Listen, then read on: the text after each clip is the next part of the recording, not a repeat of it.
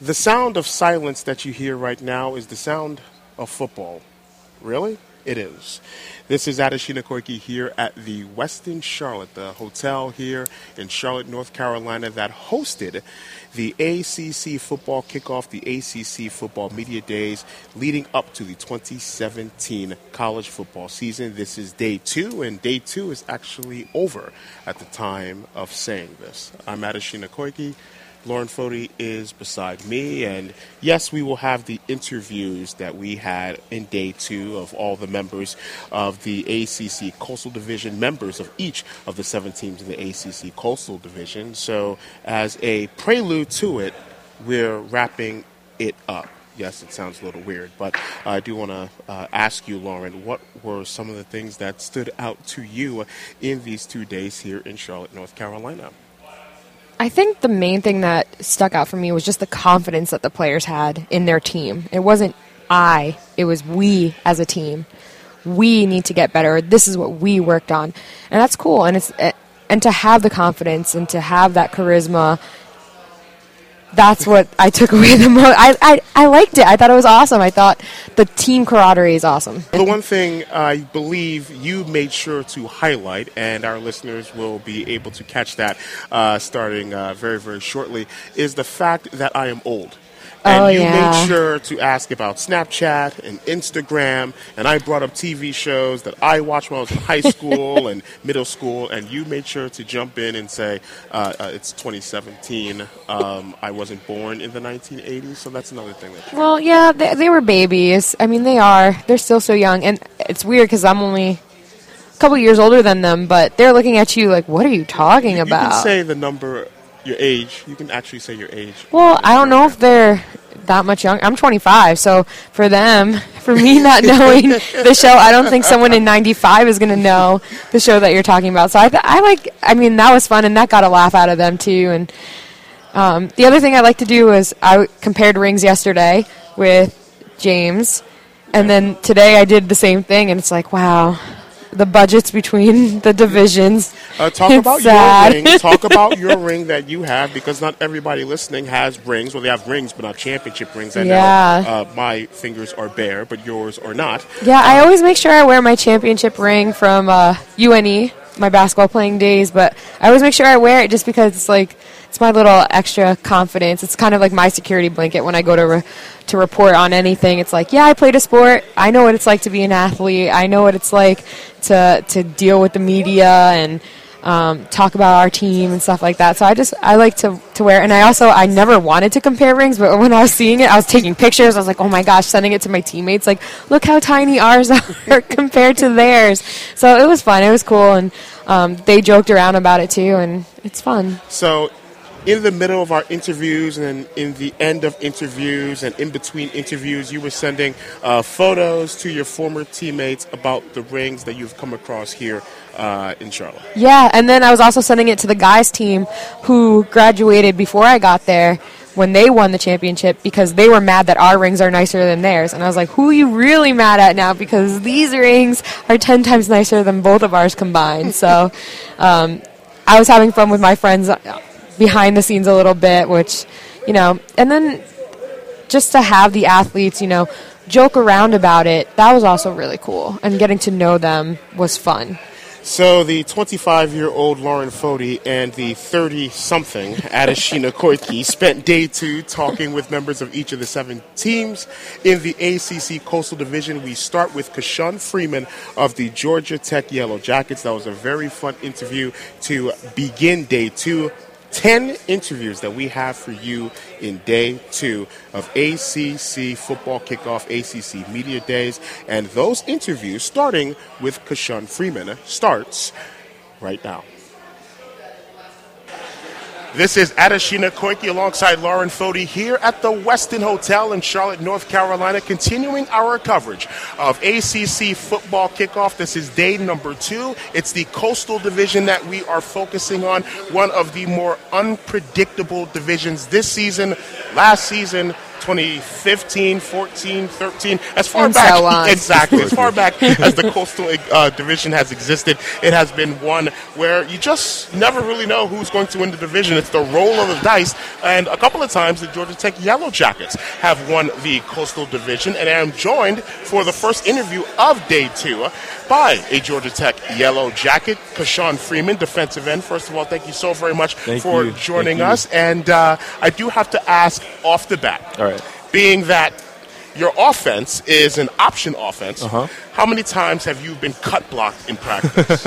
Well, you know, everyone thinks just because I go to Georgia Tech that we go against them every single day, but we actually don't face them as much as people think. You know, we face them in spring ball and we face them at the beginning of camp, and it's not as much as you actually think. But with that being said, when we go up against them, I have on knee braces and I have been cut much more than I can count. The metal knee braces. them the, the metal knee braces. See, the offensive linemen they have the ones that you know, Yeah. you know just for them because they wear them all the time.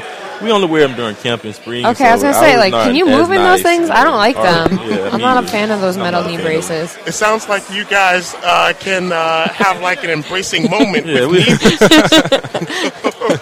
uh, last season, uh, not necessarily the season that uh, you would have wanted, like little ups and downs uh, throughout the season. But coming into this season, a lot of players coming back, a lot of familiar faces. So there has to be a whole lot more optimism uh, going into this season than other seasons because of all the familiarity that's coming back into the program this year. Exactly. You know, um, we're really thankful actually for last season. You know, I've been I've been here for the past four years. You know, and going into my senior year, uh, I've been on Coach Johnson's best team and I've been on Coach Johnson's worst team. You know, so last year we were happy to win those nine games. You know, that's that's a pretty nice year. Um, however, we know we can do better. You know, so going into this new season, um, we've all all the older, older guys have let the young guys know what it feels like to be on a winning team, um, what it feels like to be on a losing team, and how we can shape both of those um, feelings into being um, motivated to prepare us for a great season. You guys did gain some moment- momentum towards the end of the season. Yeah, we How do you keep that momentum in the off season, in the spring, in the summer, and now going into the fall? How do you keep that momentum as a team? Yeah, it's a collective effort. You know, um, we, um, you know, you have offense, you have defense, and you have to put all those pieces together. Um, the leaders just get together and we say, you know, this is what we want in the team, and then we communicate that to our team. You know, um, last year the defense um, at the beginning of the season we weren't performing up to par. You know, and it wasn't, you know, it wasn't nice. So we had to get together as a defense and say, hey, the offense is doing their part. We need to step in and do our part. And after that meeting, as the defense, without even the coaches, after that meeting, we started doing better as a defense too. A lot of teams have a mantra. They have a slogan for whatever season it is. I, I remember when we play, when I played in college, we had unfinished business. That was our, our slogan for a year. W- Do you guys have one for Yes, the season? So we, we, we changed it up. Last year our season was um, called Put In, and we said um, Put In stood for put in your time, put in your effort, and put in everything you need to do. Um, put away feelings and put in, you know, yourself. You know that means so when you go on the field, when you're practicing, when you're going about your day, are you putting in the um, amount of effort that you need to um, to do what you have to do as a football player and as a student? Um, this year we've changed our motto to "It's time." You know, a lot of people have a mentality, you know, where they want to do things. They say, "Hey, let's go to the ACC championship," but our team's saying, you know, it's time for us to do those things that we've been saying we wanted to do.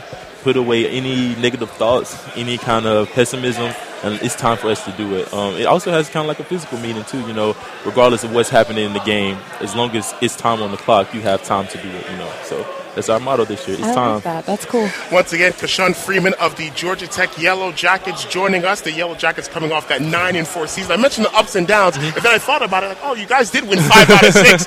All right, at the end of the year, because I remember at the middle of the year, where Yeah, it it was, was like a kinda, you know, yeah, it was- It was three and three like at one Clemson point, and and- Pittsburgh, and, I Exactly. remembered that, and then I realized, oh, you guys did go into Athens and beat Georgia. Yeah, that uh, was- last that was season. always fun. That's always fun, right? exactly. Huge smile on his face right now. Yeah, and, that, and that's the end last season uh, to begin this season Uh-huh. on a Monday night on Showtime Yes. at the brand spanking new Mercedes-Benz Yes, only Stadium game that in day. Atlanta. Only Only, game. game. of the day because Prime the. NFL is done for the preseason, Mm-hmm. getting ready for week one. You have center stage Mm-hmm. with the Tennessee Volunteers of the SEC uh, on that Labor Day Monday. Um, of course, uh, to begin the season, you know there are these butterflies or nerves. You want to get it going. It's exciting, Mm-hmm. but how much more exciting is it to take on a Tennessee team in the brand spanking new Yeah, Mercedes-Benz? uh, I get that question every day. Everyone's like, "Oh, you know, it's ACC versus SEC. Um, you're opening up against See, that I didn't stadium." necessarily say it like that, where it's like oh, ACC, SEC, like that, you know. But Well, I did, of I did course, try to everyone, up. everyone has been saying it like that. But you know, um, it's easy for us to get, you know, everyone, you know, fans are really caught up in, you know, oh, the energy is going to be there. But I know us as a team, we have to focus on the task that we have on hand, you know, and that's to play the game, you know. Um, so right now, we're just going through a lot of film study, focusing in on what we have to do to win that game. So, um, but I can't, I can't lie, you know, it is going to be an exciting night because you have pretty much anybody that loves football is going to tune into that football game that Monday night. So we're excited about it. It's going to be a big day. So when you when you get into the stadium, you're talking about what that game might be. Mm-hmm. Uh, you haven't been in the stadium; it's still under construction, of course. But is it possible that the magnitude of the event really hits you when you see the lights and you see or smell the new of the stadium as well compared to Bobby Dodd Stadium? Mm-hmm. Oh yeah, most definitely. I bet. I bet as soon as the lights hit, I bet like I'm just gonna go into this mode of like, whoa, we're here. Let's do it. Let's do. it. I'm gonna get into this anxious mode to see, you know, what it's gonna be like, who I'm going against. But you know, after the first few snaps, you know, any anyone that says they go into a game without any kind of feelings or anything, or like, hey, I'm good, they're lying to you because you have that feeling going into the game, of course. but once you get that first that first snap in, you're like in the mode and you're like, let's go, let's go. So I'm excited for that feeling, you know.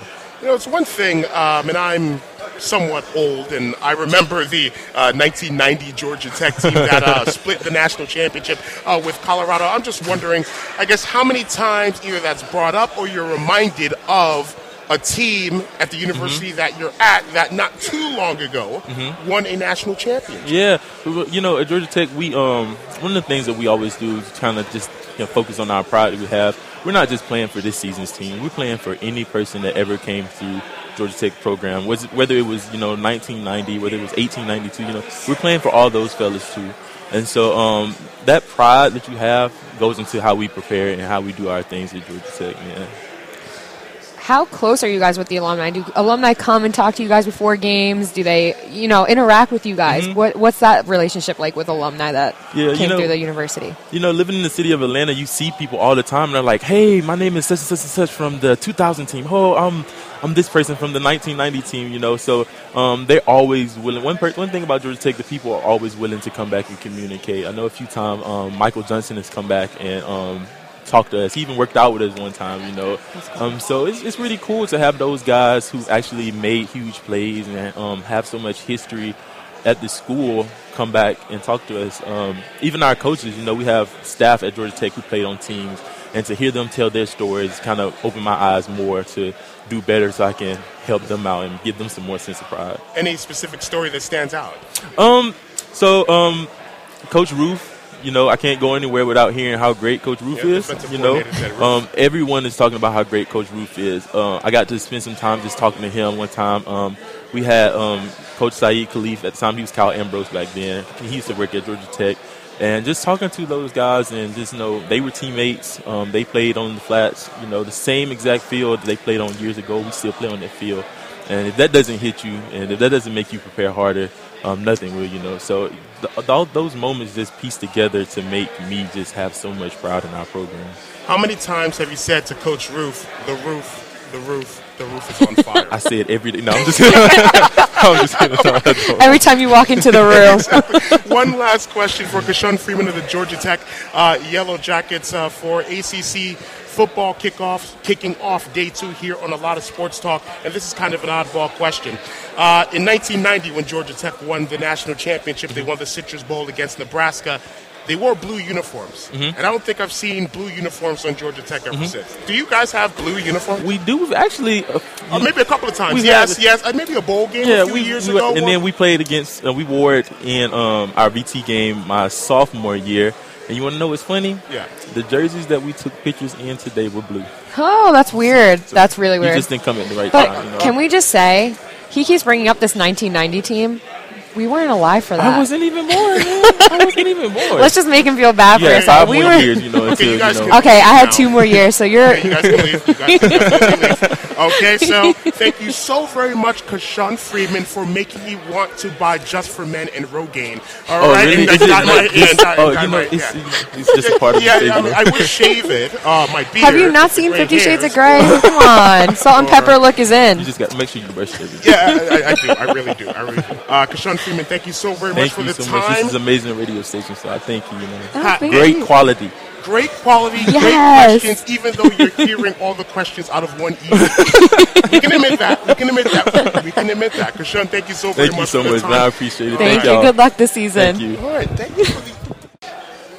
Alongside Lauren Foti, my name is Adeshina Koiki here at the Westin Hotel in Charlotte, North Carolina, continuing our coverage of ACC football kickoff day two. The Coastal Division is the focus here today, and the Tar Heels, the North Carolina Tar Heels, are the focus of this interview. And we have Bentley Spain, offensive tackle for the North Carolina Tar Heels, Charlotte, North Carolina's Bentley Spain. How is it uh, like to be back here in Charlotte and be all donned up, dressed up, Carolina blue tie? How is it going right now? How It's going it? great. I've had a blast today, and it's definitely um, a really great experience to be able to come back to Charlotte, especially for this. And uh, it's just surreal to be here, so I'm really excited. Where were you uh, just a few months ago when you saw Mitch Trubisky go number two uh, in the NFL draft, and what was your reaction right afterwards? So we had all the O linemen and a lot of the offense actually together at a house watching on somebody's projector, and uh, you know, just kind of pandemonium when that happened. We were really pumped for him, so uh, really proud of him. I'm playing with Mitch Trubisky, and of course, before, uh, of course, we have to talk about the present day North Carolina Tar Heels. But I do want to go back uh, a little bit more. When you got a chance to play with Mitch for the couple of years uh, that he was there, what really stood out to you in terms of his play, in terms of his demeanor, in terms of his character? What stood out uh, to you? I'd probably say his consistency, not only in football but off the field too. Um, you know, he's just the most steady guy uh, I probably ever played with. Um, with his technique, um, with talking to other guys, you know, in their well, our lack of a huddle, but you know, you know what I mean, things like that. Um, and I think that that's really what kind of set him apart this season was his ability, no matter what was happening, to be the same guy and be as effective as he was. Once again, Bentley Spain joining us, University of North Carolina Tar Heels senior offensive lineman. You mentioned the tempo of Coach Fedora's offense. Uh, it's essentially basketball on grass. uh, with that, uh, what is the responsibility of an offensive lineman, specifically an offensive tackle, a senior leader now, but I'm sure you were a leader uh, last year as well. What's your responsibility when you have to essentially be in tip top shape to run that type of offense uh, from the line? Right. Well, it's definitely the conditioning part is a huge aspect because it's not just running the play, but it's being able to, in that short time window, you're not bent over gasping for air. You got to be reading the defense, making calls, especially when you have younger guys next to you and things like that. That you're trying to help them out. So, you know, you really have to make sure that that is a big focal point of the summer, so you can be prepared in camp, so you're not, you know, missing things in between plays because you're trying to catch your breath instead of looking around. Uh, I'm sure sometimes during games your offense has hummed so much that you've been running over and over again, and a part of you does want to bend over and probably gasp for air. How many doubt. times in the back of your mind have you gone, please, like a huddle, please, like a timeout, please, please? We're doing well, but please. Well, I mean, I'll be honest. Sometimes a little TV timeout is welcome. You know, the water Yeah. comes out, and um, you know, kind of saved saved by the bell sometimes. but uh, at the same time, is no, you kind of know no matter how tired you are, a lot of times that defensive guy is going to be a little bit more tired.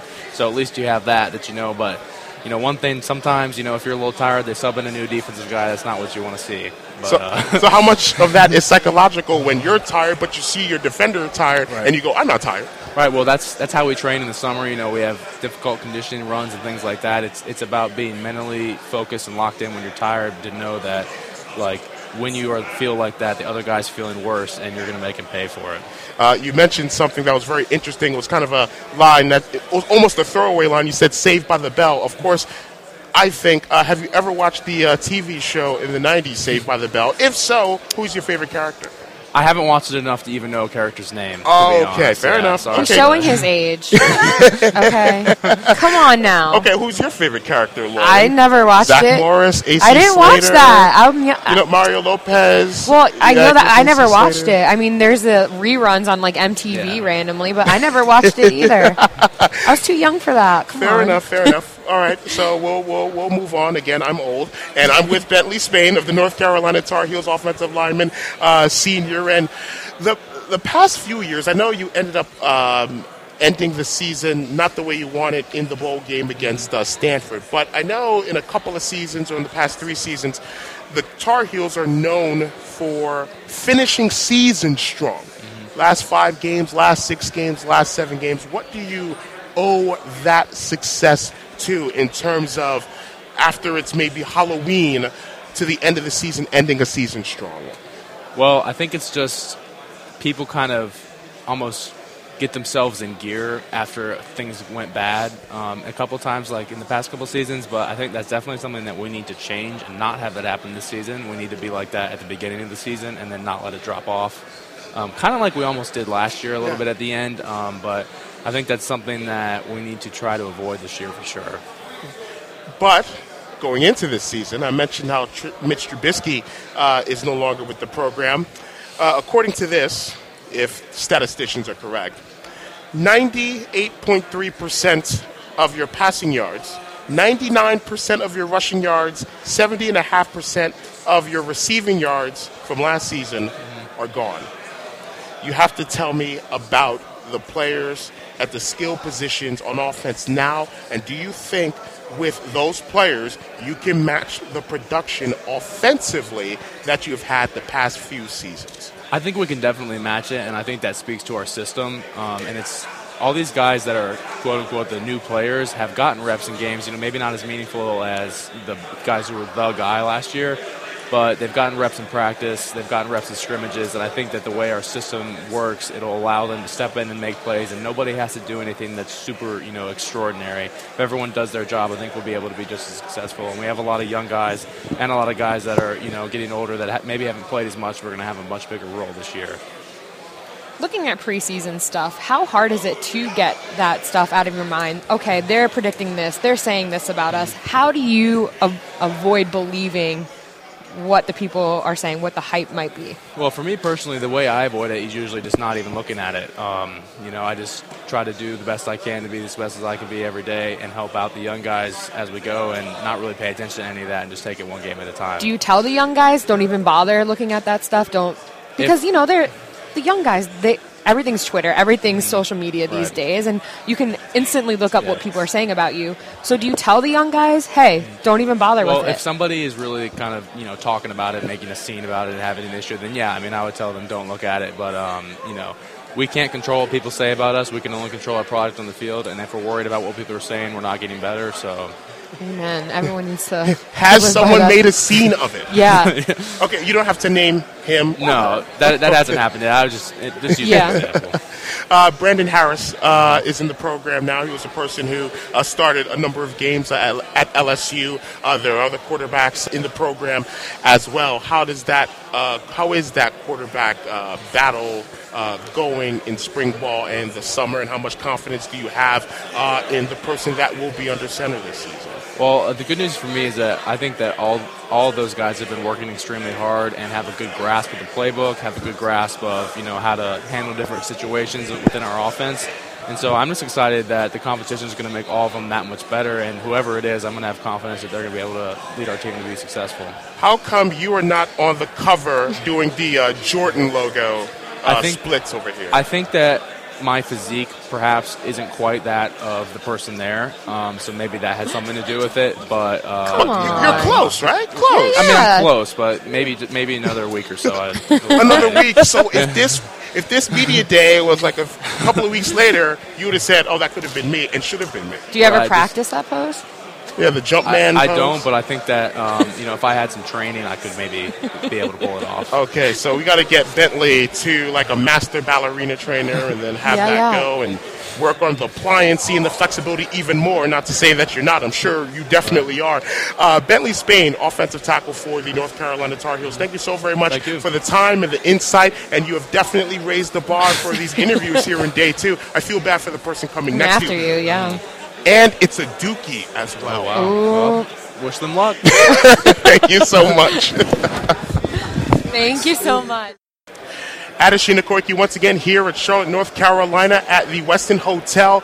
Continuing our coverage of ACC football kickoff on a lot of sports talk. It's day two, and we are joined by Brian Jones, cornerback for the Duke Blue Devils. And first of all, Bryon, it must be fun to be back here in Charlotte, North Carolina. How's it feel right now to be here in Charlotte? Uh, it's great. It's great. You know, I got to spend a little bit of time at home uh, with the family.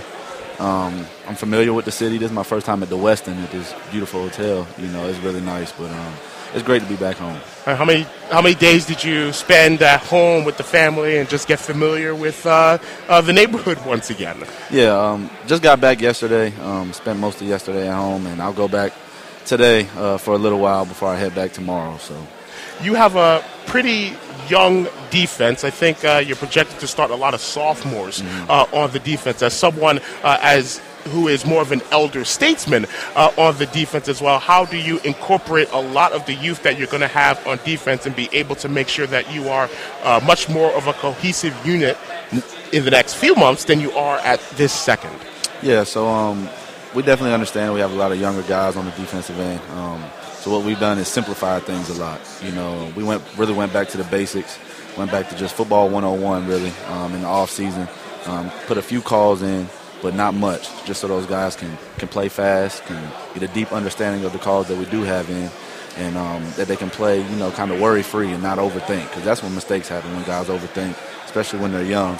So um, those guys have done a great job with embracing embracing what we've done so far. Is that one message that you really give to the younger guys? Don't overthink it. Just do your job. Yeah, definitely. I mean, it's easy to tell them that, but uh, it's harder for them to really understand that and, and, and capture that. But um, they've done a great job maturing so far. Um, you know, it helps that we haven't had a lot in the playbook. Um, they've just been able to go out and play. So we'll see how they handle everything come um, this fall. Uh, Bryon Fields joining us once again on ACC Football Kickoff here on a lot of sports talk covering ACC Football Kickoff. Thank you so very much once again for joining us. The past few years, uh, your team has been pretty successful. A program that hadn't been known for success in football before David Cutcliffe, outside of the time Steve Spurrier was playing quarterback uh, at Duke University and coaching at Duke University. Uh, what about David Cutcliffe? Allows and has allowed this program to be a team that has won uh, the Coastal Division um, the past few seasons and has played in the uh, ACC championship game. What is a, what about David Cutcliffe can you point a finger to and say this is the reason that David Cutcliffe has put us in the position that we have been in the past few years? One is definitely his attention to detail. You know, he really takes pride in, in, in the little things, and he preaches that we should take care of the little things. Um, but the major thing is definitely he, he cares about his players, not only as, as football players, but about um, as men. And a lot of coaches say that um, at all levels, but he really lives that. He really lives that. And um, you know, he's been a great role model for us as far as his standards, his habits, the way he the way he operates, and and you know, he, he's just been great in, in developing young men. And um, you see that we have people at the NFL, we have people at the corporate level who are successful, we have people who are who turn out to be great fathers and and great sons and, and great family men because of how he helps us develop as young men. So that's definitely what I can say about him. He really cares about who you are and your development as a player as well as as a man. So how does that and the way coach and coaches care for you, how does that translate to play on the football field? You can communicate with them more easily. You know, be honest up front. You know, um, you have an argument, disagreement with a coach in practice or or in the game or whatever, you're able to talk it out, get over it, move past it. Um, and knowing that the coaches really do care for you, it's easier to play for those guys. You know, you know that when they get on you, it's, it's out of love and it's not, you know, they're not just doing it just because it's a business, just because it's their job. They really care how well you're doing. So that's that's definitely important to players. Uh, once again, Bryon Fields joining us from the Duke Blue Devils, cornerback, senior, Charlotte, North Carolina native. Uh, I asked Coach Cutcliffe this question about three years ago uh, when we were here. The Dukes, the Vanderbilts, the Stanfords, the Northwesterns, I guess the nerds of college football at one point were almost taking over the earth um, in terms of doing so well. Stanford, 10 win seasons over and over. Northwestern, uh, winning seasons. Duke, a program, a lot of winning seasons the past uh, few years. Um, and I asked Coach Cutcliffe how how and why uh, are those teams, which were known for its academics in Division 1A, FBS, and hadn't done so well in terms of, of football, are doing so well? Can you, I guess, correlate um, the uh, academic integrity at a Duke and compare that to why success has followed in Duke and other schools like a Stanford and Northwestern and a Vanderbilt? Well, you have to look at the type of people that, that we're getting, the type of people that, that we look for to come in. Um, we look at character first when we look at guys. You know, when guys come to visit our school, the coaches make sure to let us know that, hey, is let us know if he's a guy that fits in our locker room. You know, let us know if he's a guy that, that can be successful here. And if not, then that's fine. We'll move on to the next person. But it's all about who fits with us. We know what our culture is, what our culture is about. Um, guys understand they what they're in for when they come to Duke. You know, it is tough academically, but we have a lot of support in place for guys if they really want to embrace that. If that's what they want to do, then then um, then they'll be fine. You know, we help guys understand that, but it's definitely character first. So when when you bring in good people, you know, that come from good families and have good intentions and and really understand and can and can you know comprehend the type of opportunity they're coming into, then you end up with a lot of kids who end up being successful. And how many times have you gone into a locker room? And I'm just going to be joking. How many times have you gone into a locker room and talked, you know, football and winning? And how many times have you talked about transcripts and GPAs? I, uh, we don't talk about that. I mean, we're you know we're football players. Okay, you know, yeah. yeah. we're not. That's the last thing on their mind. Come on now. Yeah, I mean, it, you I got know, the stereotype like, oh, they're smart guys. They go to Duke, but we're, we're football players at the end of the day. exactly. So- Exactly. Uh, this conference is such a tough conference. Uh, when you turn the corner, there's a big game, and I think, uh, like early in the season, you have a couple of big games. I think you have Baylor, uh, uh, Baylor, uh, Northwestern Northwestern. as well. How, early, I think. yes, and how important are those games in terms of setting the tone for the season? Even though when you get to conference play, uh, there's a lot of games that can really put knots on your head Mm-hmm. uh, with the opposition. But how important is it to get off to a good start at the very beginning of the Uh, season? that's huge for us. Um, talked about how we have a lot of young players. We have to mature quickly because those are those conference games are huge. Um, even though they're early in the season, when they're early in the season, you don't really feel the the postseason implications of those games. But each one of those games is extremely important. So we just had to take it one game at a time. Um, you know, the, the Carolina games early this year. Also, that's normally Yeah. later in the season. Um, so we just had to take it one game at a time. We believe we can win every game we play this year. We're, we're talented enough, um, but guys have to mature quickly. We have to have a great camp, and guys have to understand that we don't have a lot of time for a learning curve once the season begins. So because we got some tough opponents early, so I'm excited for it. And also, it gives us a chance to to be healthy against some of those better teams. You know, in the past we've had a lot of injuries late in the season. and We hadn't been necessarily at full strength. Nobody really is towards the end of the season, but um, particularly last year we had some struggles with injury late in the season. So we get to play some of the best when hopefully we're at our best and at our healthiest. So. It's mid July. It's ACC kickoff.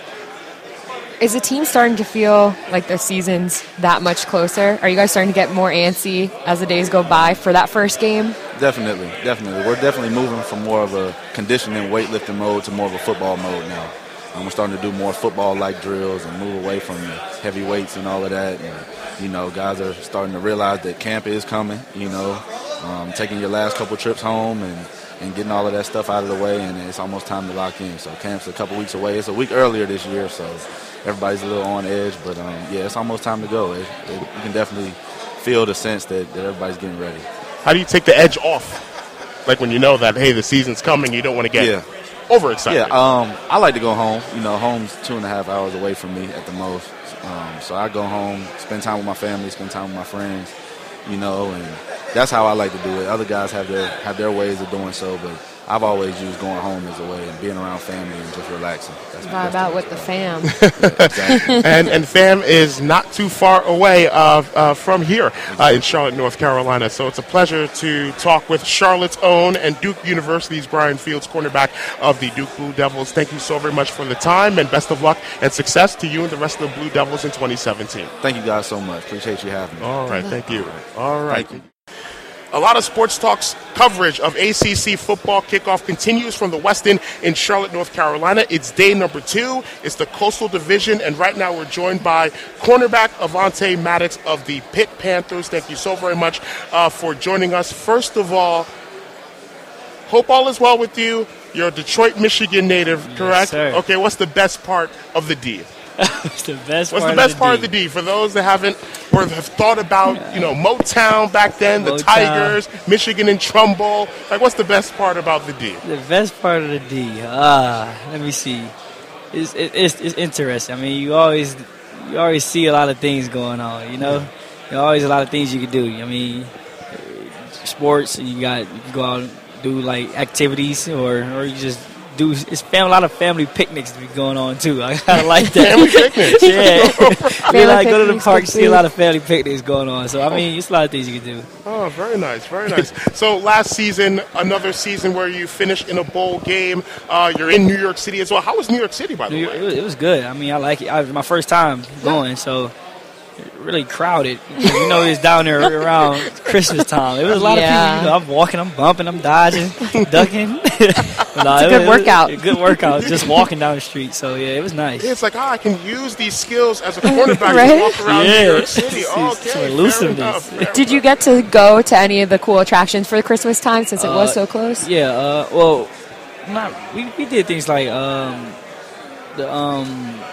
Uh, we went to, like the Twin Towers. We just seen like certain Okay. things like Yeah. that. Oh, It wasn't 9/11 really- the memorial? 9/11, The yeah, memorial. Day. So it wasn't. It wasn't that. We didn't really go to like You didn't see the Christmas tree? Oh yeah, I think I did. Yeah, maybe I did. It wasn't. It was huge. But it, The Rockefeller Christmas tree? Maybe I It was did. some And then when I was walking down this one street, they had all the lights all on the wall. So I mean, I seen a lot of things. Uh, could it have been Macy's, maybe? Probably Like the? Macy's, maybe Macy's. The Christmas lights. Okay. Did you have pizza too? I heard they had the best pizza, But you didn't But- get any. but I didn't get any. I- Is it because you you swear away from pizza, or it just wasn't going to fit the in the agenda. diet at the time because you're getting ready Uh, for Northwestern? Let me see. I don't. I don't know. I think I couldn't find a pizza spot. That's probably what it was. Couldn't find a pizza spot in New York. Oh, well, I don't think- Okay, after this interview, we'll fix that. We'll fix gonna it. fix that. Okay, Two we gotta New fix Yorkers that. will fix that. right, so look, I, I heard it was the best, but but then they was telling me to just go to the little stands that be on the streets. Is, Oh, yeah. is that something to do? Oh, 'Cause for I- like either the hot dogs or the peanuts, like the roasted No, it peanuts, was like, like- the peanut guy. The co- um, cooked. It was. Yeah, I know what you're talking about. Oh, I like know- the raw Oh meat. yeah, yeah, Yeah, that's yeah. what it is. That's what it is. The raw meat. It was one of those. So I stood in line. The line was like whipping around the corner. Yep. So I stood in line for that. It was worth it. So I thought it might maybe that might have beat the pizza. I don't know. Oh, maybe. Well, I don't possible. know. Well, once again, Gotta. Avante Maddox of the Pitt Panthers joining us. And last season and the past few seasons, you have seen uh, in practice every day a high powered offense. You've seen James Conner uh, the past few years, Nate Peterman at quarterback, and so much of the talent on offense that uh, still comes back as well. Um, how much of going up against those offenses in practice, how has that hopefully make want to make you a better defensive team going into 2017? Uh, it, it definitely does. I mean, our offense is explosive. Like any other day, any other time at practice, they're able to bust out a, a long run or pass. I mean, just even the, uh, up the last years I've been here, I mean, we had explosive players like James and Nate. Now we got Quadree. We had Tyler Boyd. I mean, we had kids kids that can make make plays out of nothing. And I mean, it, it's fun when you're going up against something like that because you're able to see like, oh, if we can stop these guys, we can stop anyone we play against. So I mean, it's a good challenge going against this, and I enjoy going against them every time.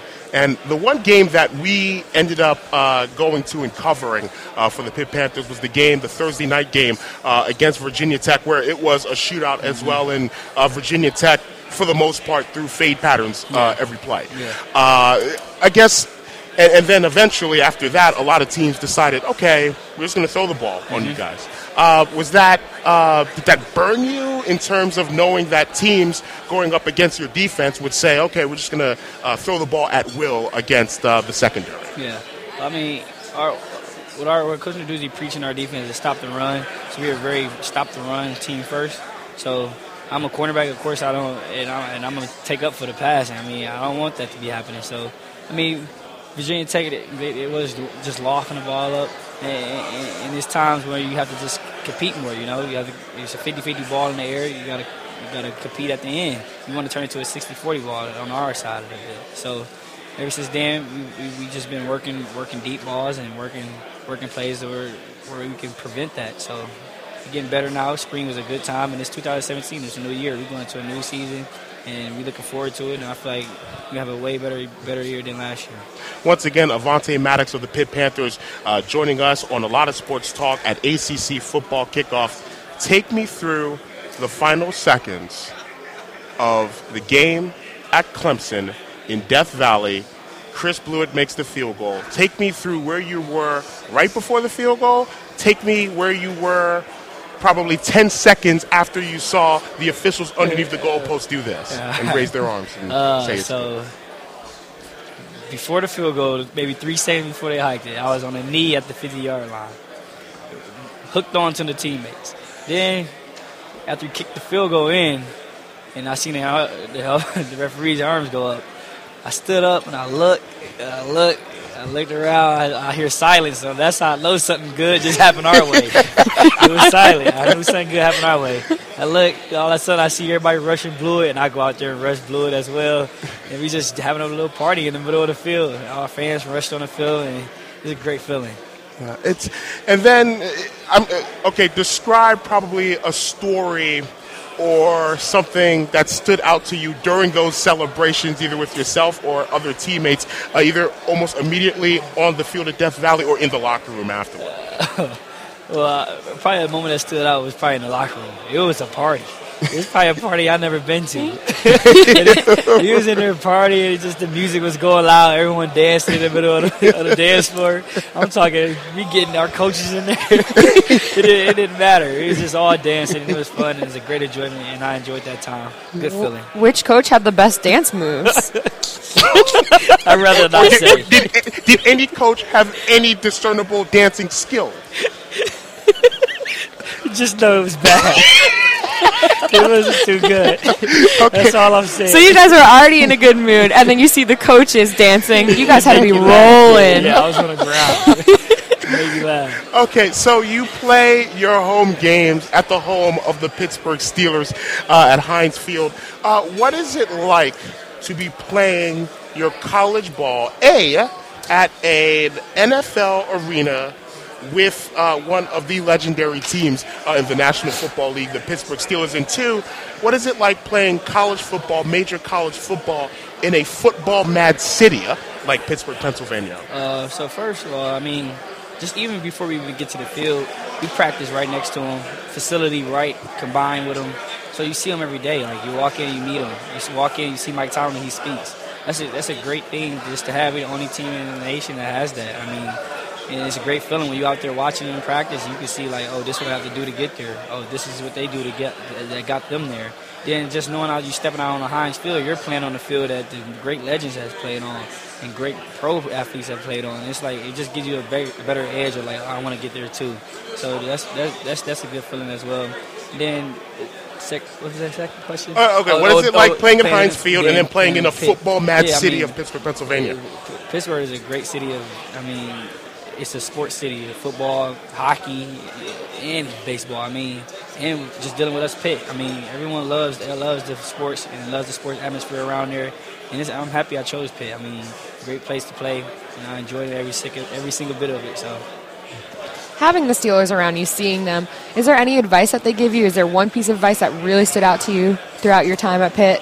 Yeah, I mean, it's it's not it, even advice. It's just just the way they carry themselves. Just watching them, you know, you can tell they go 110 percent on everything they do, and then they, they tell us like good, great, have great communication on the field. Without communicating, you won't have a good a good team. You know, you won't have a good bond with each other. You got to do things off off the field and.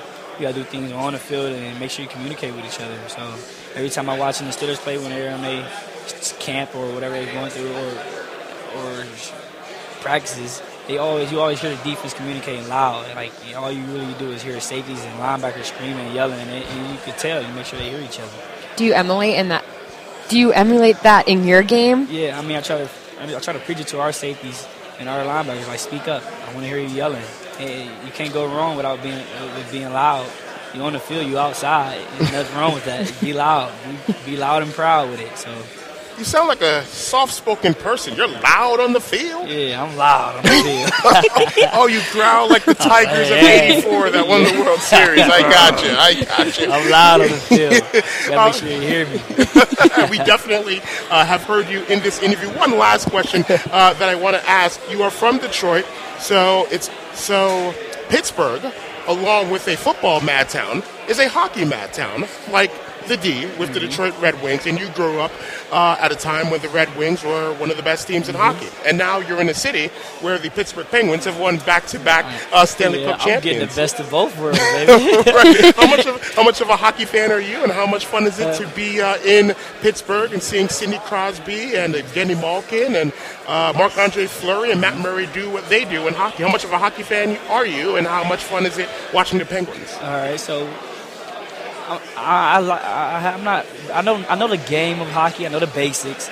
I'm still trying to learn. Like, there's the offensive guys, the defensive guys. Then you got like a little, roamer kid that can just go all around he wants. So I, I'm guessing that's the, the, the gist of it. But you know, I'm just watching the puck as it goes. And I know if you score, you get a goal. That's all you need to watch. So but, yeah, No, I I'm mean, kidding, I'm it- kidding. it- it's, it's good. Like it's uh, it's exciting watching it. Like this is my first legit time watching a lot of hockey because of Pittsburgh.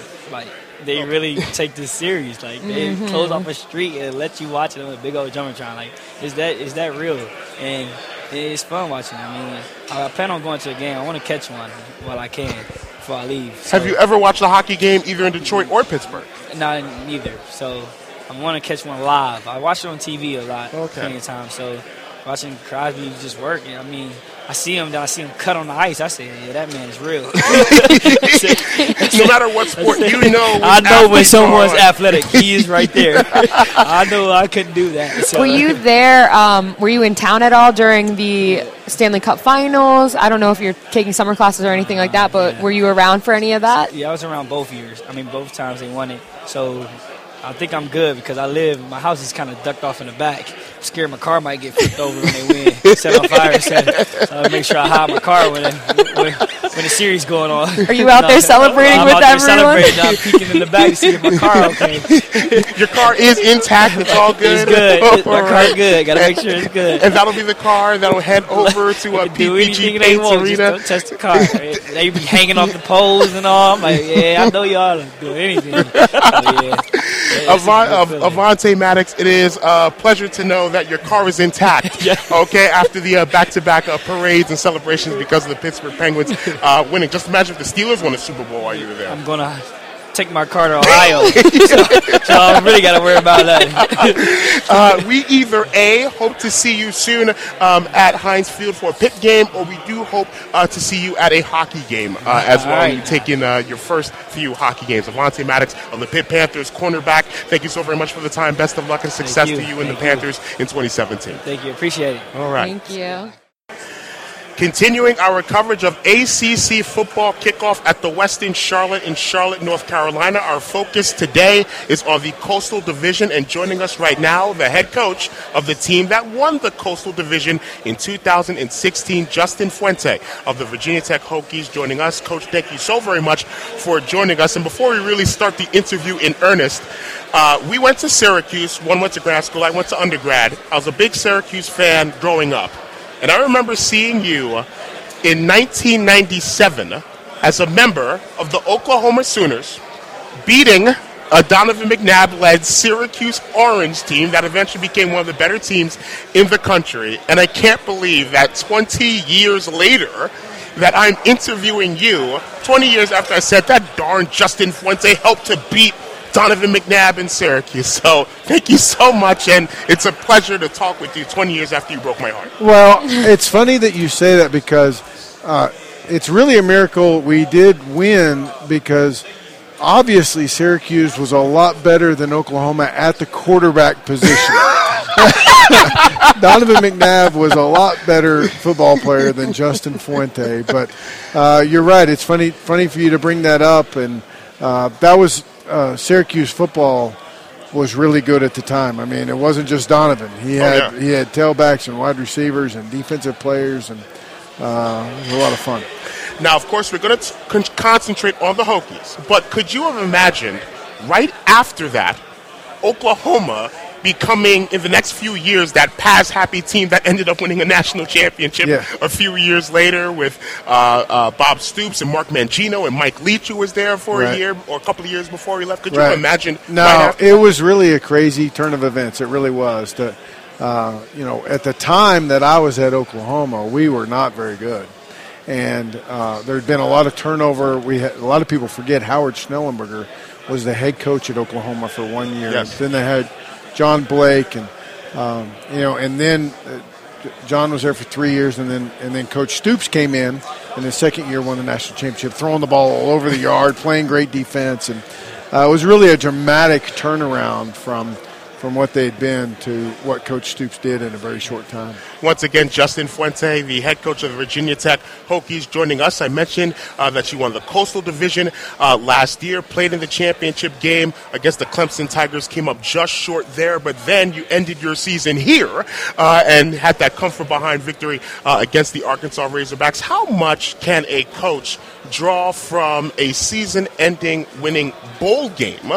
To springboard his team into the 20 into the next season, particularly your team into 2017. Well, like all all coaches, we can find the good and bad in anything. You know, I love the fact that we won the game and it springboarded us into the off season with some momentum, and everybody says nice things about us and all that sort of stuff. And uh, you know, the drawback is: are we getting lazy because of it? Are we are we living off what happened in the past?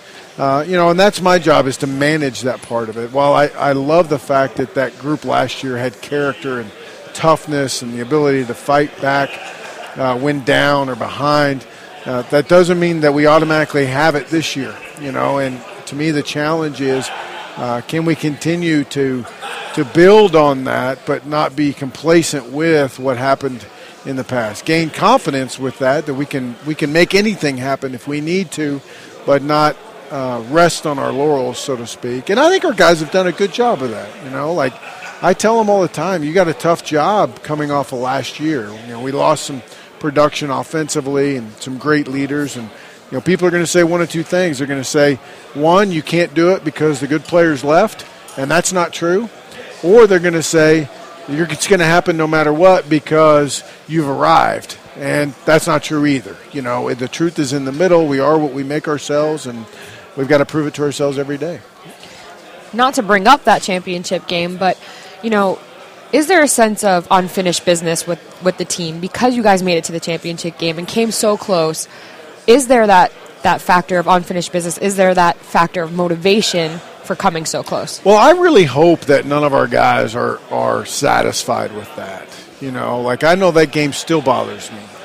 Um, and I'm, I'm not taking, you know, Clemson deserves a credit. Great players, great coaches, did a great job. But we were really close to pulling off something uh, really special, and we didn't quite do it. And I hope that fuels the, the, the true competitiveness of our team. I hope nobody um, came to Virginia Tech to win the Coastal Division and lose in the championship game. I hope we came here to win to win the ACC and play on a national stage. And um, I feel like our team in general has that.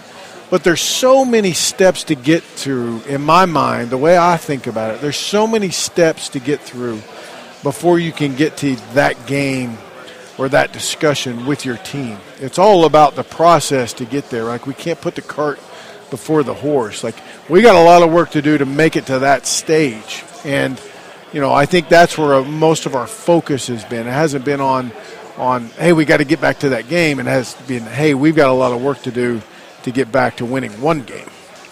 Uh, once again, Justin Fuente, head coach of Virginia Tech, joining us here at the Westin Charlotte for ACC football kickoff. And you mentioned a lot of the character that was built last season, and there is a number of players who had that character that are not with you, as you mentioned, with specifically Logan Thomas at quarterback, uh, Isaiah Ford, Bucky Hodges, uh, players on offense that made your offense really hum, specifically with the quarterback spot. And I know there's a lot of things you have to address offensively, period. But of course, uh, the quarterback spot is the glamour spot. So, how is that um, competition uh, going with uh, Josh Jackson and uh, AJ Bush, who transferred in from Nebraska? You have a, a true freshman as well that's uh, uh, in the mix as well. So, how is that competition going so far? Well, it's going well, and Jerod Evans was incredibly productive for us last year. Jerod it? Evans, sorry, Logan Thompson. Yeah, that's yeah, right. Sorry that about was that. A, I knew I knew where you were going. My apologies. But he, he was just incredibly productive and, and played really well, and you know, but he's gone, and uh, we have three guys that I think all have talent, that all have character and work ethic and, and toughness and, and, and discipline that that brings something unique, and um, I'm looking forward to seeing them in the fall. You know, we just I saw them in the spring, and you know, and I, I know that they're making progress as I sit here and speak to y'all. You know, they're getting better. And I'm looking forward to seeing them. You know, Hendon Hooker is a true freshman that I think has huge potential and upside that just continues to get better every single day. Josh Jackson's been in the program now for the second year, the only guy that's been in it two years, which is a little bit scary. You know, you only had one guy in your quarterback room that's been in the program for two years. But great person, great demeanor. I think he's got a great chance moving forward. And then AJ Bush is a, a transfer that has fit in seamlessly with our team and our character. You know, sometimes when you're a junior and you go to a new school, it's a little bit it's a little bit hard on you. And he's just fit in really well, and, and I'm anxious to see all three of those guys get out there and compete. Uh, Travon McMillian uh, at the running back spot a couple of years ago was a person who rushed for over a thousand yards. And last season, and I, we were at the game at the University of Pittsburgh, and it might have been more of a game plan thing because of Pittsburgh's struggles to stop the pass. You uh, and your offense were throwing uh, essentially jump balls um, and fade patterns uh, uh, all game long, and that was the game that we saw in person uh, of, of Virginia Tech. Is there uh, a focus or an emphasis of wanting to have a run game even more involved this season than compared to last season. I know Jerod Evans was someone who was your leading rusher last year, was someone who brought that dimension. Uh, is that something that you want to really focus on as well to get uh, the run game going even more than last season? Yeah, we want to run the football, and how it gets run is really of no concern to me, whether it's the quarterback or the running back or the wide receivers. I like having multiple people touch the ball. I think that's what makes offense fun. I like playing a lot of people. We haven't gotten to the point where we can do that, but you know, in our last couple of years at Memphis, we played eight or nine wide receivers. We'd have a bunch of people touching the ball and carrying the ball. That leads to better practice. That leads to happier players and happier parents, and everybody's having a good time. So that's what I'd eventually like to get to. We're not there yet, but um, so whether it's Travon or anybody else that's playing running back for us, uh, you know, we want some more consistency out of all of our skill players so that we can trust them more to, to, to get them involved in, in what we've got going on. And, uh, you know, for whatever reason, we've either been thin and had good experienced players, or like this year, we'll probably have a larger number of, of guys, but more inexperienced players that hopefully earn that trust level that we can continue to share the ball. Uh, we see the uh, lunch pail uh, being carried around by a couple of the players that are here uh, uh, representing Virginia Tech at uh, ACC Media Days, the tradition that goes back to when the erstwhile head coach of Virginia Tech, Frank Beamer, was here and did such an amazing job, and you had to fill in those shoes. What does the lunch pail mean to someone who technically is an outsider, was an outsider to that, and now has to and is embracing that lunch pail mentality? Well, I, I, I thought it was interesting. On the front of the lunch pail is is W I N, and everybody think that thinks that means just win the game, and it's not. It's what's important now, and uh, that's something that Bud Foster has, has talked about with his guys about you know living in the moment and what's important now, and let's focus on the task at hand, and so on and so forth. And I I thought it was fantastic when I got there, and I realized that, that that's what that was, and that's what that meant. And I, um, I, I said it's kind of like one and zero, right? And everybody's like, yeah, it's the same thing. Well, the exact same thing that we had been talking about, but phrased differently, was one and zero. We're focusing on going one and zero, one and zero, in whatever it is we're doing right now, right here and now. We're not worried about the, the past or the future. And other those things just fit in. They were just phrased differently. And um, you know, the, the lunch pail is a mentality, and it is, uh, you know, it's not blue collar, but it's workmanlike. It's paying your dues. It's never giving up. It's uh, it's how you should play the game. It's Virginia Tech football, and uh, it's it's synonymous with the defense, but it's becoming synonymous with the entire program. Bud Foster is also synonymous with Virginia Tech, the defensive coordinator uh, that you inherited after Frank Beamer retired and you came in. What is it like to have such a sage on the defensive side of the ball? Well, it's incredible. You know, his professionalism's been great. You know, it's been different for him too. We talk about the players and the change. Uh, you know, it's been incredibly different for him. His schedule's changed, the way we practice changed, so on and so forth, and and he's been incredibly professional about that, and just been great to have on. You know, to have a guy with that experience, ability to make adjustments and game plan and lead, and also has a, a sense of what's been done here in the past. Um, you know, has just been an invaluable resource for us. And the defense uh, projects to be such a very good defense. A lot of talent, a lot of experience, a lot of youth that got experience uh, last year. The uh, Edmunds brothers, of course, uh, get the he- headlines.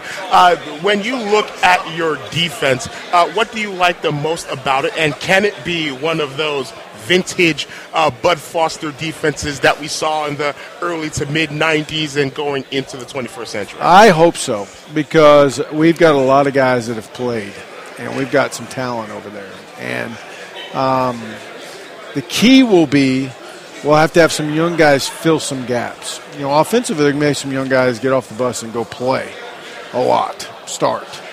Defensively, we're going to need them to fill some gaps. You know, we're not going to need them necessarily to be the starting uh, corner or the starting linebacker, but they're going to need to be there when we need them.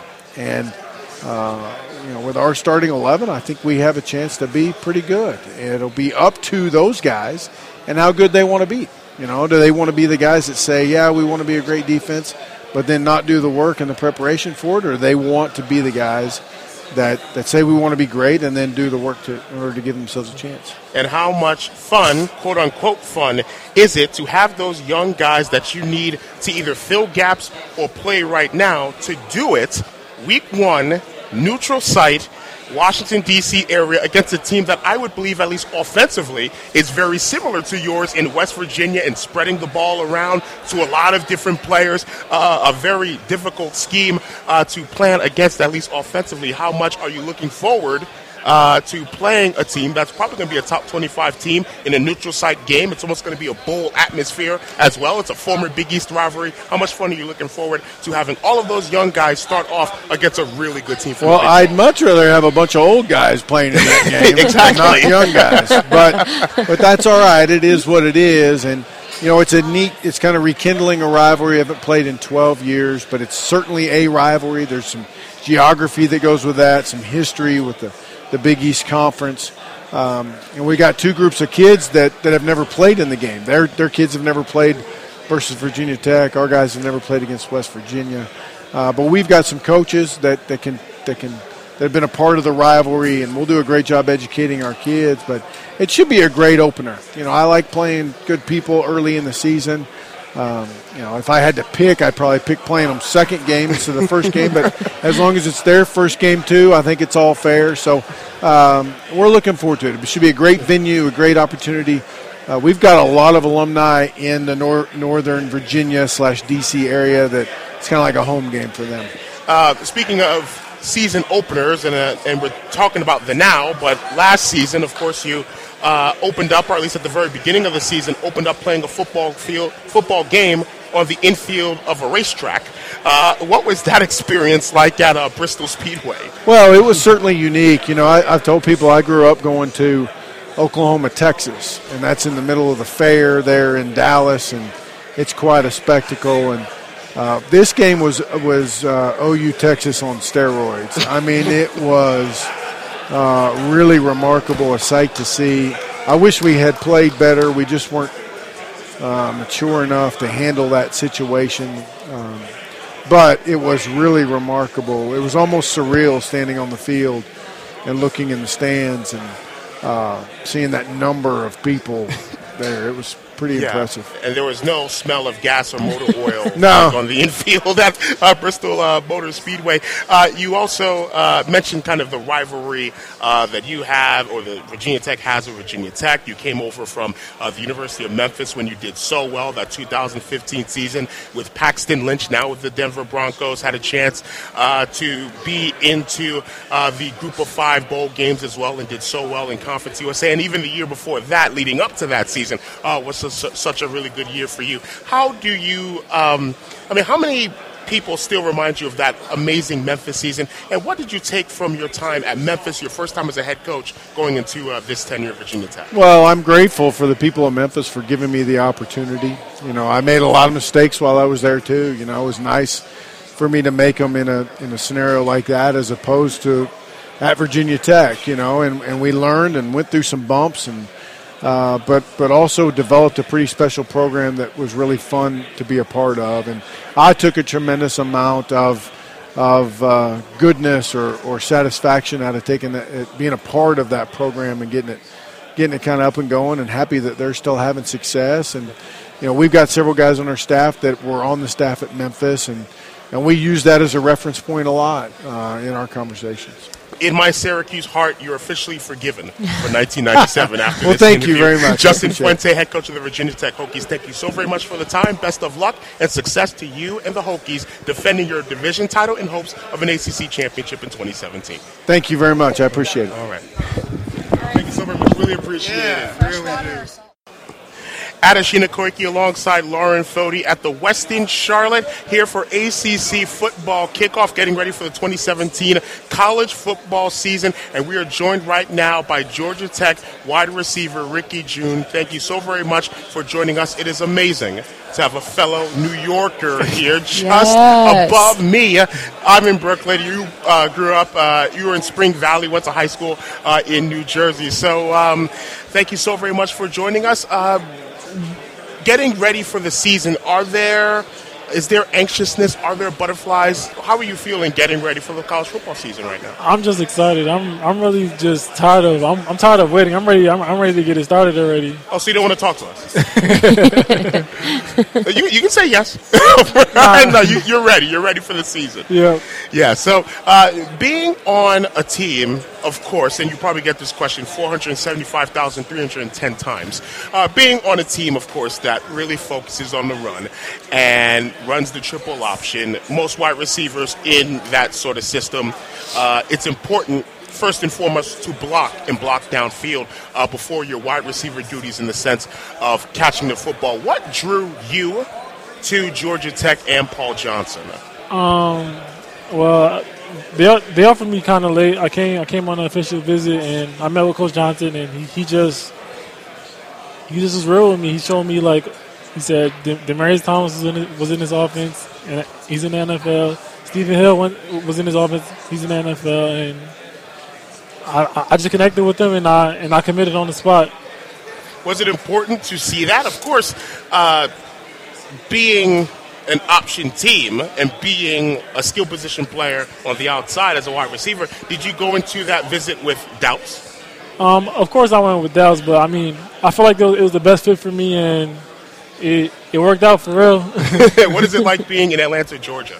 oh, I love Atlanta. I might I might like it more than than New York. You, whoa, whoa, whoa, whoa! Sound the alarm! Sound the Hold alarm! on. Okay. Woo! Yeah, Ricky Jeune, wide receiver of Georgia Tech, uh, New York native, just above New York City, and you may like Hotlanta more than the Big Apple. Why so? Um, the weather's better. The, the weather's better, and um, course, yeah. I like the food better. I, I, I just The like atmosphere. I, I, I just like Atlanta better. Period. This period. And- okay. Everybody's nicer. Do you? well. Okay, true, true. Okay, that's true.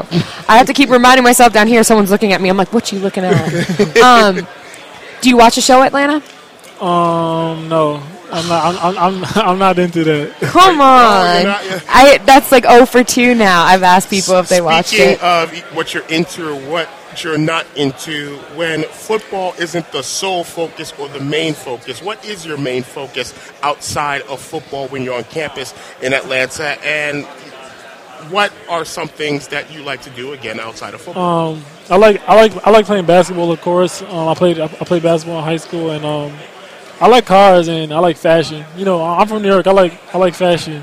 Would you say that you're the most fashionable one on the team? Probably most like the. Uh, You're the ones giving them advice, like don't don't wear that. I set 'Cause the trends. you set the trends.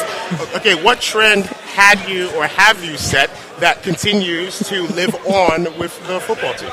Um, or certain players on the football team? I mean, growing up down south, they they weren't really fashionable. Like they didn't care what they wear, but I I like brought in like you you need to care about like what you're wearing and like your appearance and everything. So that that set a trend. So what you brought was actually caring and being concerned about looking good. And if you look good, you feel good. Yeah. You feel good. You play good. Yeah. You play good. They pay good, as Deion Sanders, a great Atlanta Falcons, said once.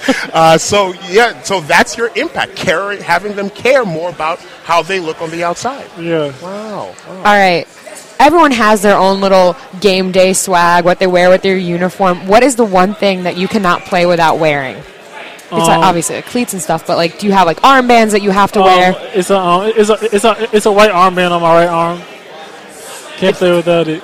It just is it your security blanket? Like, what makes it that you have to wear Well, this? It, Is it fashion? it's Fashion. it's fashionable, and I I hate turf burns. I always get turf burn, tur- turf burns on my um, right arm, so that's a big reason why I wear it. Yeah. And you are a very big play wide receiver. Of course, uh, the offense allows you to make big plays because when passes are completed, they usually uh, chop off big chunks on some big plays after option fakes. Uh, when those plays happen or when those plays are called, obviously, when every play is called, a certain receiver or running back or quarterback envisions that, okay, this is going to play, this is going to be the play that breaks it. But after a certain amount of runs, when you're in the huddle and you know that this is uh, more than likely going to be a pass and more than likely going to be a pass where you're deep, deep, deep down the middle or down the sideline, like you kind of get, you kind of beam a little bit more knowing that I don't get too many opportunities at this, so now that this has been called, I got to make the most of it. I try not to think about it, but you're always gonna think about it, and I'm like, all right, I got I gotta make this play because I want I, I don't know when the next one's gonna when the next one's gonna come. But they do come, though. Yep. They do come. And you had a very, very good season. Started off well, had a rough patch in the middle of the season, won five out of six, won against Georgia uh, as well. How much can you use the way you finished 2016 in terms of applying it into 2017 and continue that momentum, or is it just two separate entities? Um, yeah, we, we usually after, after we win a game, we celebrate the next day and we and we flush it. So it's, it's, it's all about the it's all about the future. The, the past the past don't mean nothing. So you are a fashionable person, but according to Kashawn Freeman, Oh boy. he was the person that helped to put the finish on your apparel with the tying of the bow tie. Yeah, I, I like trying to YouTube it. I still couldn't get it. He he like YouTubed it and got it and got it the first time. So Well, it looks good. he helped me with my bow tie. I heard that you guys are in a little bit of a competition too. He's in, he's in a competition with himself. I- Uh, pa- pa- uh, party of one, huh? Kashawn Freeman. What was the deciding factor behind the bow tie? Was it tie or did you have a? I feel like um, ties are like are like old school. I feel like As compared to bow ties, which are I, I like more hip. Okay. well, bow ties are fairly old school, like with tuxedos and bow ties. That's old school too. But since it's not, um, since it isn't adopted as much by most people, Yeah. you just kind of say, you know what, you have your tie, and I'll have my bow tie, even though I didn't tie it. I'm, no, no, I didn't mean to like clown you like that. All right, but he made sure to let us know No. Yeah. that he did that. So is that him trying to like one up you Um, I, I let I, I, I let him have it today. oh, today? Just today. Just today. Okay, before today, how many times has he like gotten you in the sartorial fashion sense? Before today, Zero. Oh, how many times after today do you think that'll be the case? Zero. More than likely, we're going to relay this information to Kashawn. I'm gonna find him and I'm gonna be like, He's over there somewhere. uh oh, I see his jacket. What do you think about his jacket? It's the uh, almost plaid pattern, but it's Yeah, like I- the blue and gold. I, I like it. Um, he like had one before. that I that I wanted, but he he had it first, so I, I didn't I didn't want to um, Oh, wear, the, wear the same thing as him, and then he just, he decided to change it late. Oh, so then you didn't want to appear as Match? if you're biting off of him. Yeah, Oh, you guys didn't want to like hashtag twinning. You could have been buddies, like yeah, twinsies, right? Nah. Yeah. Twinning. You could have had the bow tie. He could have had like the regular tie with the same blazer sport coat, and you guys would have won Fashion Week or the Fashion Two Days here. Who's the better dressed, the offensive side or the defensive side? Who has the best dressers? um, I would say the offensive side because I I like bring it up. uh, I, I, I bring it up a lot. Because you bring it up a lot, of course. Like very simple, very very. Do people very come to you and say like, "Hey, is this outfit cool? Like, yeah, can I yeah, wear Yeah, this?" sometimes. Well, here's the thing. If I'm, you know, you mentioned whether he watched um, uh, Atlanta, Atlanta, at yeah. FX. Um, do you watch anything that's fashion related on television? Um, I follow a lot of fashionable people on Instagram. okay. Oh, okay, okay. Who's the most fashionable that you follow, in your opinion? Um, Fabolous, the rapper. Yeah. Yep. Uh, he's the most fashionable. What about an athlete? athlete, most fashionable athlete. Odell Beckham. Odell Beckham. Oh, Got okay. Okay. All and right, that's a good one. chances of you dyeing your hair like him, growing it and then dyeing Zero. it. Zero. That's not. That's that's a fashion don't. That's a fashion Yeah, don't. that's- It works for some people. but It's not gonna work for me. Fair enough, fair enough. But uh, Ricky Jeune, thank you so very much for joining us. Best of luck and success to you and the Gel- Yellow Jackets in the 2017 season. Best of luck and success to you in figuring out and professionally tying a bow tie by yourself. Thanks. All right, well, thank you so very much. Thank we you. appreciate it. All right, thank you. Adeshina Koiki alongside Lauren Foti here on Radio Row at the ACC football kickoff, getting ready for the 2017 college football season. We're talking Coastal Division. We're talking Pitt Panthers right now. Offensive lineman Brian O'Neill joining us. First of all, Brian, thank you so very much for the time. And you are ready to go for the season, so much so that right now you have your uniform on, no shoulder pads, even though your shoulders are so big they look like you have shoulder pads on right now, sleeves rolled up. I know Guns you're- out, I know you're excited for the season, but you didn't have to like wear the jersey right now, getting ready to line He's just up showing off his arms. end, Right? getting ready to sack your quarterback. How excited are you as the uh, uh, college football season is right around the corner? How excited are you? I'm excited. It's about two weeks until camp kicks off, and can't believe it's here already. It feels like such a fast summer, and I'm really looking forward to this season. I think it's going to be a really good one for us. Uh, describe your summer. My summer, uh, I took two classes. I was working out every day. Uh, spent all the time, a lot of time in the film room, getting the younger guys ready. Uh, we got a y- lot of young guys coming up in the offensive line room. Spent a lot of time with them, trying to get them up to speed, ready to go for the fall. Um, but it was good. It was good. It was relaxing. I got a couple trips to the beach in, but other than that, it's just been all business. Oh, come on. You can't just like slip in. Oh, I got a couple of like to the moments on the beach. beach. Yeah. How much do you like the beach? What do you do when you're on the beach? It's cool. I just like to chill out and kind of get away from the madness of football and school and everything. Not do much. Kind of don't want to get hurt doing anything dumb out there. No but, uh, boogie boarding, Nah, no nah, body. Oh, so you're not playing beach volleyball? No, no, no. I'll do that when I'm done playing football. All right. Hey, you got the size for it. Right. Okay. And you, I mean, beach volleyball is a very lucrative career. Yeah. Uh, and a lot of uh, former players in different sports, uh, volleyball or basketball, have gone and done uh, beach volleyball. Uh, you mentioned the offense and you helping the younger guys uh, get up to speed. Uh, you're playing under another offensive coordinator, but your offense has done so well, so well in the past few years that teams like to uh, pick off your offensive coordinators. Matt Canada uh, gone uh, after last season after you guys uh, uh, did so well. Um, how hard is that in terms of the transition when another bright, young offensive mind helps to have your offense do so well, but then uh, other schools just come in and pluck the offensive coordinator? How much of a transition is that for you as an offensive lineman? Um, I think it was a little bit more difficult at first. Now I'm, I hate to say you're used to it, but I've done it a few times. That the transition's a lot easier. Um, but once you play for one or two, then there's not much more else you can do in terms of football schematic wise. Um, after you can only run zone so many ways, you can only protect the quarterback so many different ways. It's just a matter of how you call things and how what language you use. Um, and our new offensive coordinator Shawn Watson has kept a lot of the same language for us that uh, Matt Canada used last year. He's now at LSU, but um, he, they've kept a lot of the same language for us, and he's adapted to kind of some of the terminology we use um, in the Pitt offense and that's helped a lot. So one guy was learning a new language, not 50 guys were Yeah, learning. a new exactly. Well, you mentioned uh, there are only there are only so many ways you can protect the quarterback. The quarterback you you will be protecting, at least projected, going into this season. Uh, University of Southern California transfer, graduate transfer, Max Browne.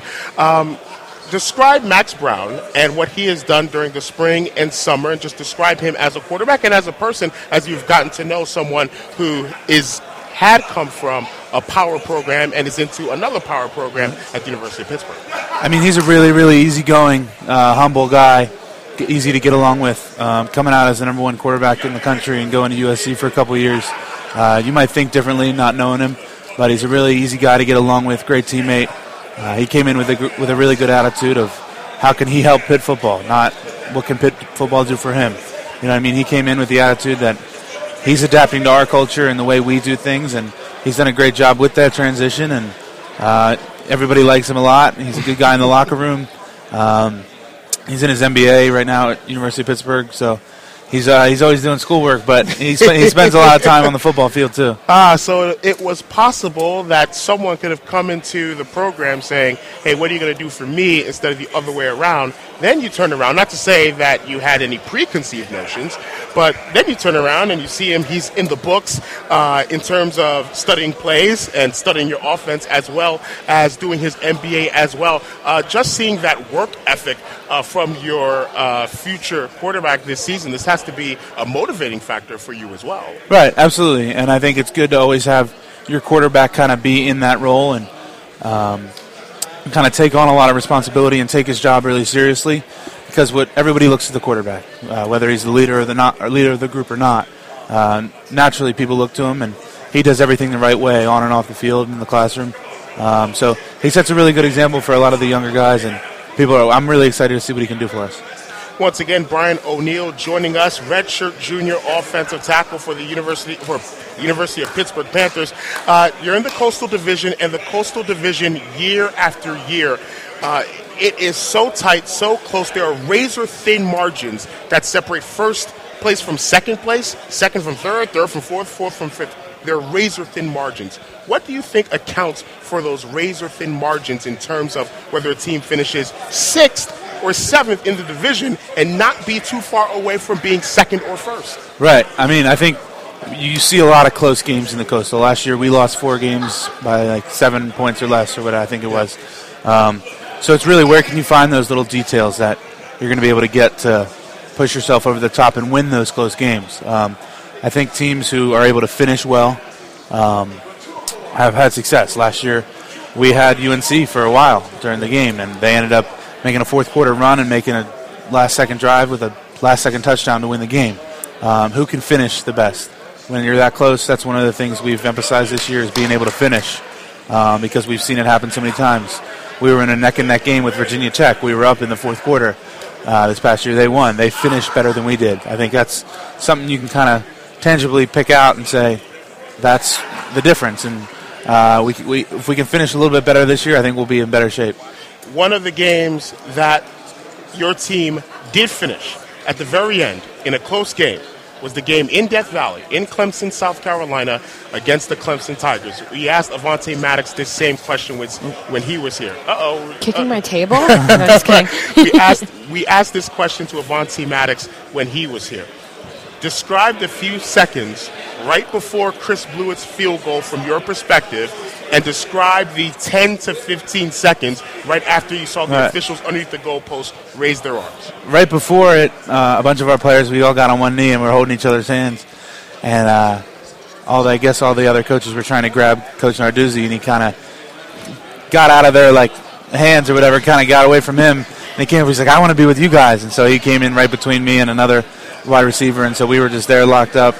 Um, and he kind of just looked at me. He's like, "This is going in, going through," and I was like, "All right, like, let's see if it does." Like at that point, it's kind of say. 50-50, I guess. You know what I mean? You don't really know what's going to happen, but um, thankfully it did. And then the next ten seconds, everybody was going crazy, but there were so many people trying to keep us off the field because there was still six seconds left on the clock or something. I forget what it was, um, but at that point, it was kind of just don't like hold, don't hold your breath. Like it's not over yet. Like they we had to kick it off, and so um, they had the kickoff team ready to go, and that was another important play was being able to finish it out after that. And then after the game was over, uh, we were told by Avonte that a lot of the coaches either A, danced or tried to dance. Uh, after the game, or some of the players tried to get the uh, coaches to dance. A, do you even remember that? And B, uh, uh, rate the coaches. Yeah, who was the best skills, dancer? Or if there is a best. Who is the best dancer? It definitely was not Coach Narduzzi. um, he definitely was one of the ones who tried to dance. he tried to. He tried to dance. Okay, yeah, well, yeah. at Gets least, points for at least he didn't stand Yeah. on the like stand against the wall and just watch. Yeah, yeah. Um, other than that, I can't remember any other coaches who were trying to dance. I got in the locker room a little bit late because there was a lot of chaos out on the field, and I got in there and they were already all talking and whatever.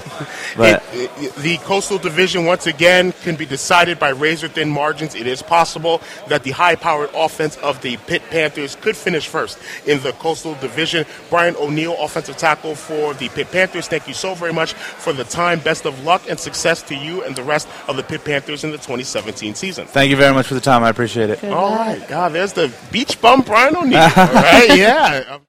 Adeshina Koiki alongside Lauren Foti here at ACC football kickoff here at the Westin Charlotte in Charlotte, North Carolina. Winding down ACC Media Day, day two, day two of two here in Charlotte, North Carolina. Quin Blanding of the Virginia Cavaliers, defensive back, joining us. First of all, Quin, thank you so very much for joining us. How excited are you to get back onto that Scott Stadium field and get ready for the 2017 season? Uh, first, I would like to say thank you for having me, and um, second of all, I can't wait. It's it's going to be a very it's going to be a movie. I say it's going to be very exciting to see what's going on in Scott Stadium this year.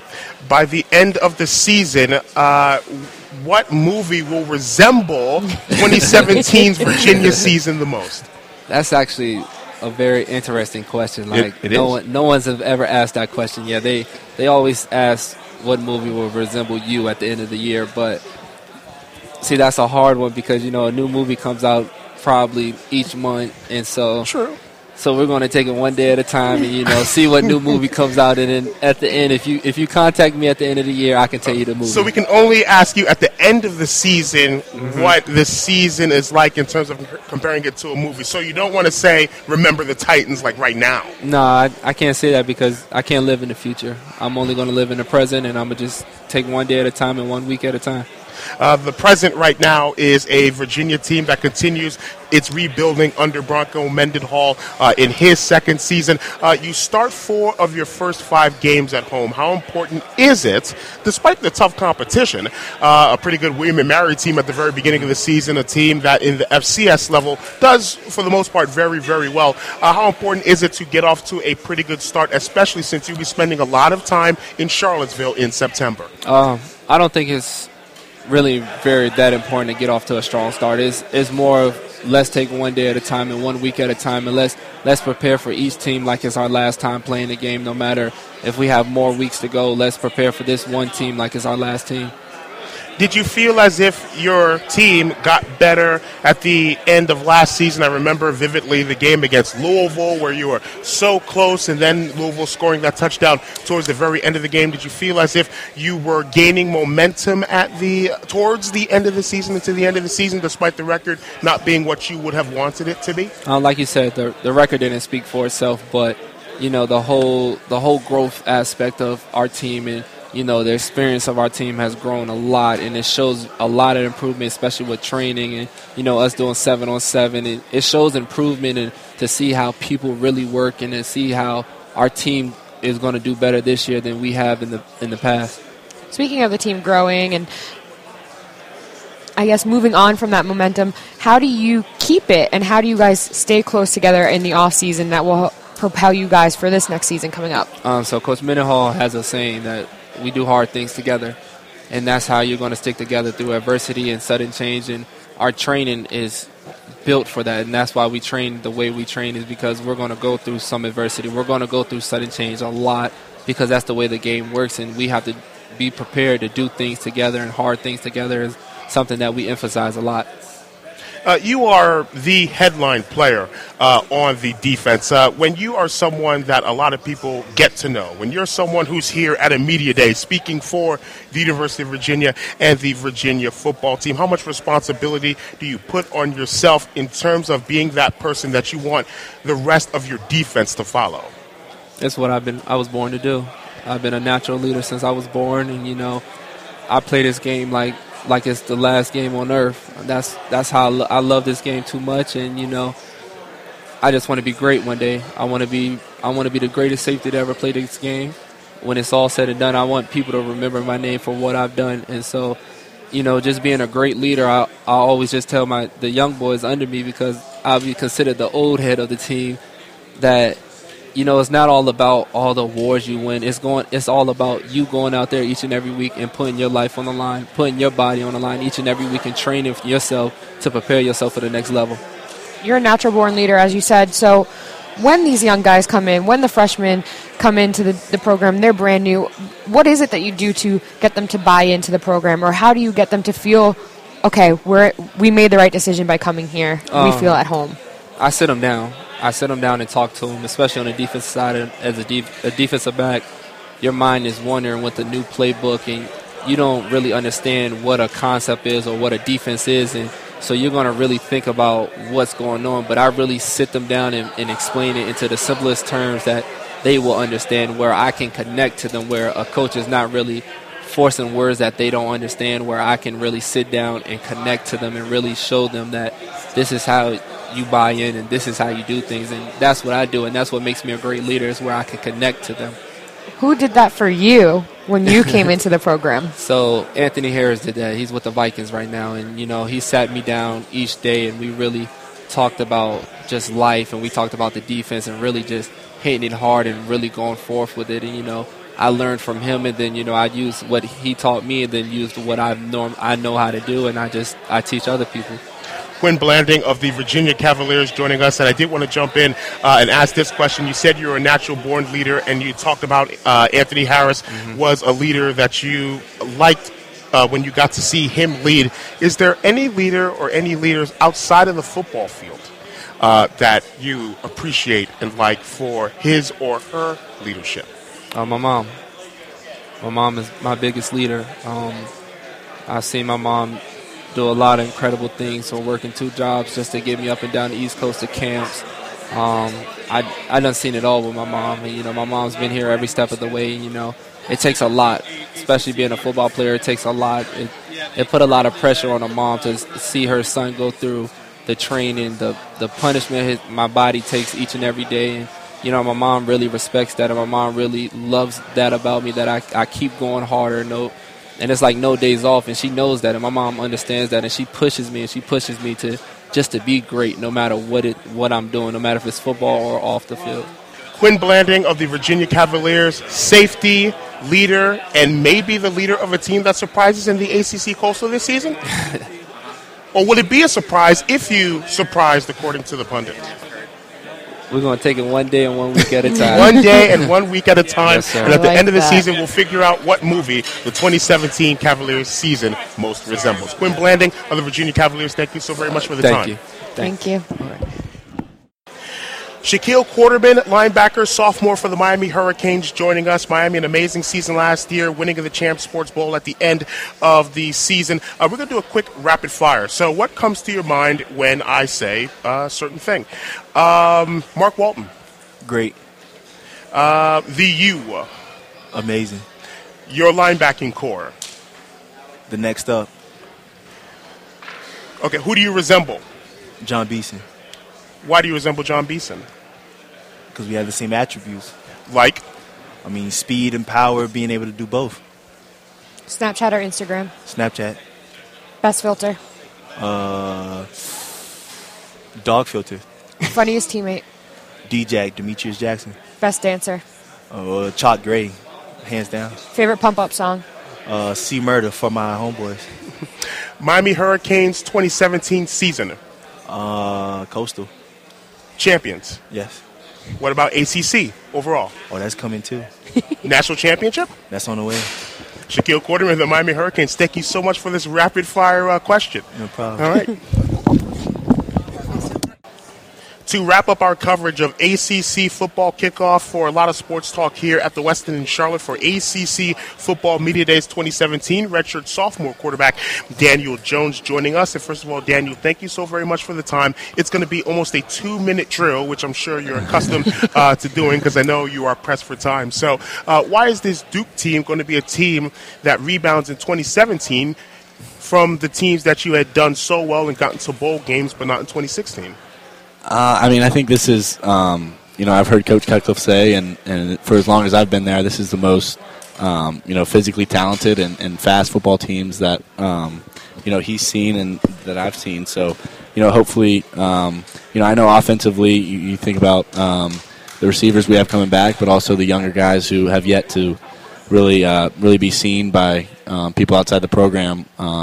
You know, you got ru- running backs and, and tight ends in that in that same kind of position. So that'll be uh, you know a fun a fun and exciting part of, of our 2017 season. What did you learn the most as a starting quarterback in major college football when you took over almost halfway through the season last year?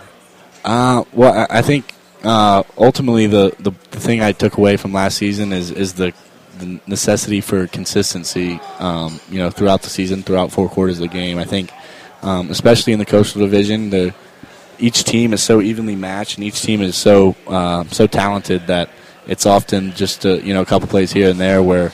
Um, you know, a team's gonna, um, you know, the more consistent team is gonna be able to, to be able to win the game through those, you know, couple plays down the stretch that are gonna make the difference. So, you know, uh, that that's an emphasis of ours going into going into 2017, and um, you know, making sure we're we're as consistent a football team as possible.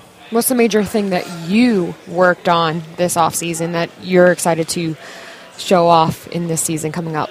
Uh, well, I think as an offense, um, you know, we, we focused on, um, you know, explosive plays and down the field passing. So, um, you know, I think we have the we have the speed and ability to do it at receiver. Um, we're going to have the, the protection and time, you know, up front, and um, you know, from there, it's about timing, it's about reps, it's about um, you know developing that, that chemistry with those guys, and that's um, something that we focus on. I feel like we've made some um, you know some some significant steps in that in that regard this offseason, and um, you know hopefully you know take a few more steps this this fall camp.